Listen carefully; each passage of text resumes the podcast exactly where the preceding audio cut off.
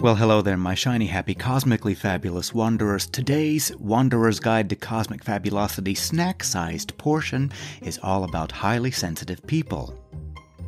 Are you a self proclaimed highly sensitive person? Do you consider yourself to be a sensitive soul? Do you describe yourself as an empath? Well, on today's Wanderer's Guide, we are going to explore some of the elements that might indicate that we are a highly sensitive person. I will talk briefly about some strategies for keeping yourself in balance while you learn to cope with this beautiful yet complex aspect of yourself. We want to stay in the fullest expression of ourselves, but not drain our energy. I hope you'll stay with me.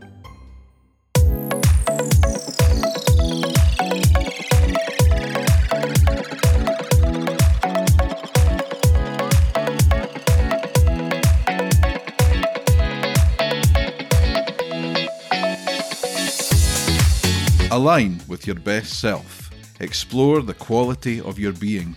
Step into your capacity to thrive. Broadcasting from the northwest coast of Scotland, this is the Wanderer's Guide to Cosmic Fabulosity with D.W. Long. So here we are, and if you've tuned in today to listen to this little discussion about highly sensitive people and you're having the experience of wishing that you weren't one, well, join the club. It is not the easiest life path. But there are most definitely some things we can do to develop resilience in the face of feeling everything that we do. So, what is high sensitivity personality? Yes, what is it that makes us these highly sensitive people who feel a lot and can sometimes be overwhelmed by what is external to us? Well, we reckon that about 15 to 20% of the population might identify as an HSP, a highly sensitive person. And we can go out into the world and we can find tests to, you know, understand a little bit more about ourselves, you know, sort of standardized tests where we can answer a lot of questions.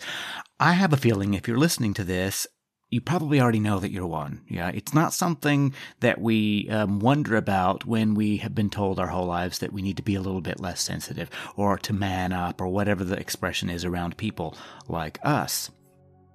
And there is a trait known as sensory processing sensitivity that is lined right up with being a highly sensitive person. So we're not going to really be looking at diagnoses here, yeah, because we don't need to be, I don't want to stigmatize the idea of being a highly sensitive person. But oftentimes you can find that people who are identifying as one of these or discover that they are can have other mental health issues that coincide with being the highly sensitive person when they haven't developed a resilience to holding all of that energetic flow of emotion coming from inside and from without.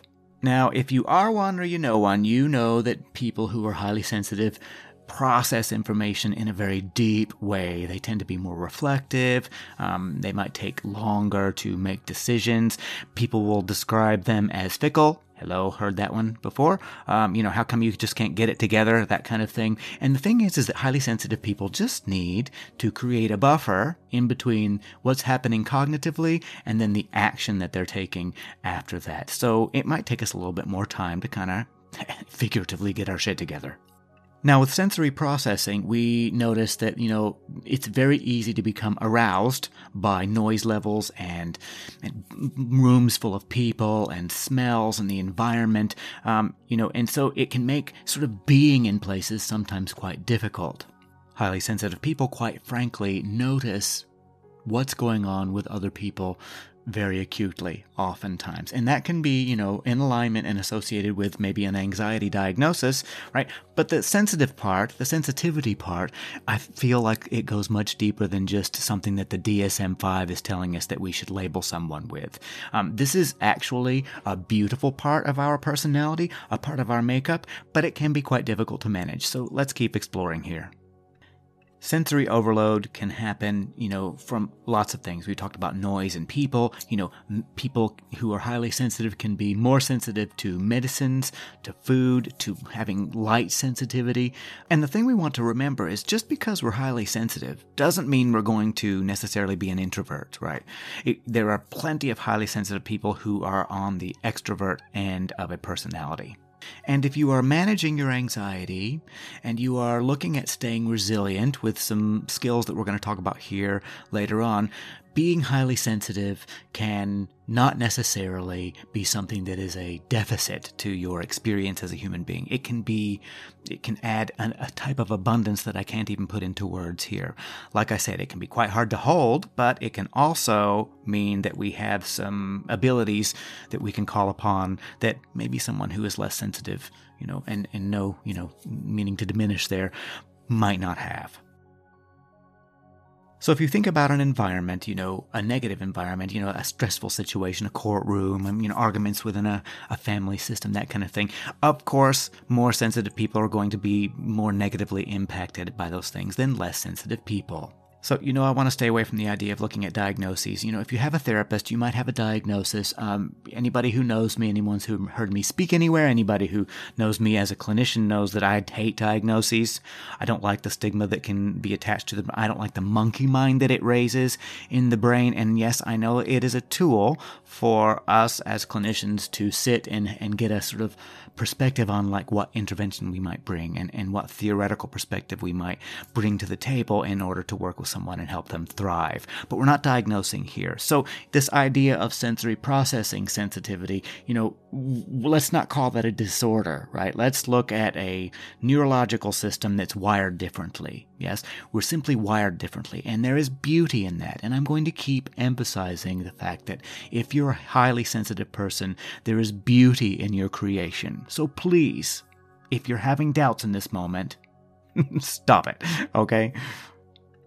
Now, here's the dealio. One quick note, you know, highly sensitive people can sometimes be misdiagnosed. You know, we, I, a clinician will look at this person and say, okay, are they cyclothymic? Um, do they have maybe a type of you know, autism? Are they on the ASD spectrum? You know, um, we don't use the term Asperger's or Asperger's anymore, but you know, people identify with that really well. And so when you're meeting someone who's helping you try to figure out what's going on with you, that might be a misdiagnosis. I mean, it's entirely possible. You don't necessarily uh, appear on the autism spectrum just because you're highly sensitive, right? So, in my scrounging around on the internet, I found some um, indicators or traits that you might find with highly sensitive people. So, let's look at a few here. So, we've already said that people who are an HSP, yes, feel things very deeply and sometimes more intensely than other people, whether that is joy or sadness. Yes, it doesn't matter what it is, we feel things more deeply.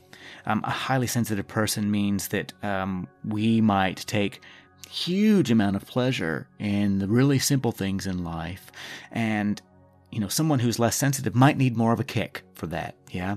You know, a butterfly flies by a highly sensitive person and that person's day could be made. Yes. By the very presence of that beautiful butterfly. A less sensitive person might see that butterfly and be like, oh, cute, and then keep moving. Yeah. These are just examples, just some ideas that you might want to think about. Now, whether you're introverted or extroverted, uh, a highly sensitive person, right? Because they or we tend to be more sensitive to, you know, external influences or inputs or triggers. We might need more downtime than than people who don't have this experience. Yeah, highly sensitive people. Hello, I can tell you that I thrive in silence. When I have complete silence and I'm able to be in my alone time, that is like plugging in to a battery the size of the Empire State Building. Yeah, silence is really good for my my wee self. So, um, if you are a person who needs that kind of nurturing, you know, self nurturing, embrace it. Don't let anybody tell you that you need to do something different.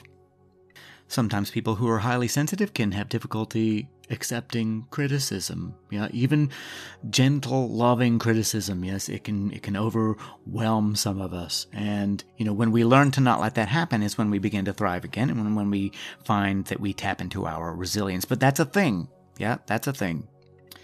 External influences, the news, films, loud music, crowds, right, can create a physiological response. We feel the pain that might be associated with the overarousal, right, in our bodies in such a way that can be deeply uncomfortable. And people who don't have this experience can sometimes think that we're being dramatic. Can be like, you know, what's wrong with you? Why can't you keep it together? Um, you know, we decided we wanted to come to this event, and now you're saying, oh, it's I'm overstimulated by it. Yeah, this is what we do in moments like that. We lovingly ignore what that person's saying. yeah, and we take care of ourselves. Yeah, because it's not easy. It doesn't mean that we're extra, extra special, but we have some things that are challenges for us that we need to make sure that we set ourselves internally in the most nurturing environment we can create with our minds and our hearts, and not let anybody tell us that there's something wrong with us. And one thing that you might find if you are a highly sensitive person or no one is that they, we, like to keep our circles small. We don't have 40 friends. We have two friends that are really, really good, three or four others maybe, and then maybe our, our life partner, you know, and then that's it. We're set. We don't need anything else. You know, I don't want to be in a stadium full of people who, you know, I've got to try to like connect with. and if you're having that experience, please be gentle with yourself because all is well. Nothing's wrong with you. It's just the way you're functioning in this lifetime on this life path. So, here's some ideas that will get you started on what you can do if you want to take good care of yourself, your precious, cosmically fabulous, badass self. Yeah one thing that I think is really, really helpful, and it's, you know, it might not be for everybody, but it is for me. Adopt a meditation practice. Yeah. Adopt a breathing practice. Um, I'm currently getting certified in Buteyko breathing so that I can be a certified instructor. It is a fascinating modality. It's going to add to what I already do as a mindfulness teacher. And so, you know, look into something that's got breath work involved. Look into developing a practice of meditation. Yes. Now, in alignment with that, because sometimes you have to set a boundary saying, I'm about to go do my meditation. Boundary setting is really, really important. And I'm going to say this to you, I'm going to be a little bit um, punchy with it. If people can't accept your boundaries, that's their fill in the blank problem. Yeah, if you you must take good care of yourself if you are a highly sensitive person in order to be a contribution in the world.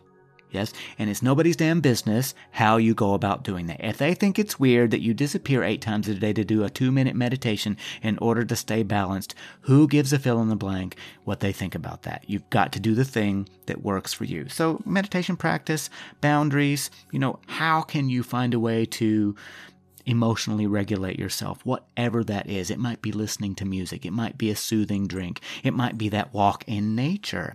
It doesn't matter what it is, but developing some way of taking care of yourself. And if that means sitting with a therapist, great, because that's where you're going to get the answers. You got a good relationship with your therapist, they're going to help you get there. And last but not least, something that you might be surprised about being a highly sensitive person is social support. We need to have people around us who love and care about us, yes, that we can connect with and say, Ooh, I'm suffering, or I am like, I've got blown fuses all over the place, you know, give me a hand here, give me your heart, give me your presence. Yeah, that's really, really important as well. Even if we need our silence and our space, we still need to reconnect because we're designed that way. So, in closing, being highly sensitive is complex, is beautiful, Breathe in while you listen to me say that. It is beautiful. And having this kind of enhanced sensitivity can mean that, like I said, a butterfly flies by and we experience joy in ways that other people will never experience. It also means that sometimes when things are difficult, they can be, it feels like the bottom drops out. Yes, you learn to take good care of yourself and you will continue to thrive as a highly sensitive person. And if you haven't already, Learn to say no. Yeah, learn to say no to things that you know are going to drain your energy. Yes. And you can not allow yourself to be burnt out if you do the things that we briefly talked about here. I hope that this short episode, this snack sized portion of the Wanderer's Guide to Cosmic Fabulosity, is useful to you. Now you might go out and do some research. Some of you listening to this today might be like, wow, I, I think I might be one of these people. Hey, welcome to the club. It's a party. It's fabulous news that you've been handed here. Nothing wrong with you. Nothing bad is going to happen. You're just going to discover and be more clear about another aspect of your being in the world. So I wish you walking your path in the fullest expression of you, and I hope you will come back and listen to some more of The Wanderer's Guide to Cosmic Fabulosity. Until next time.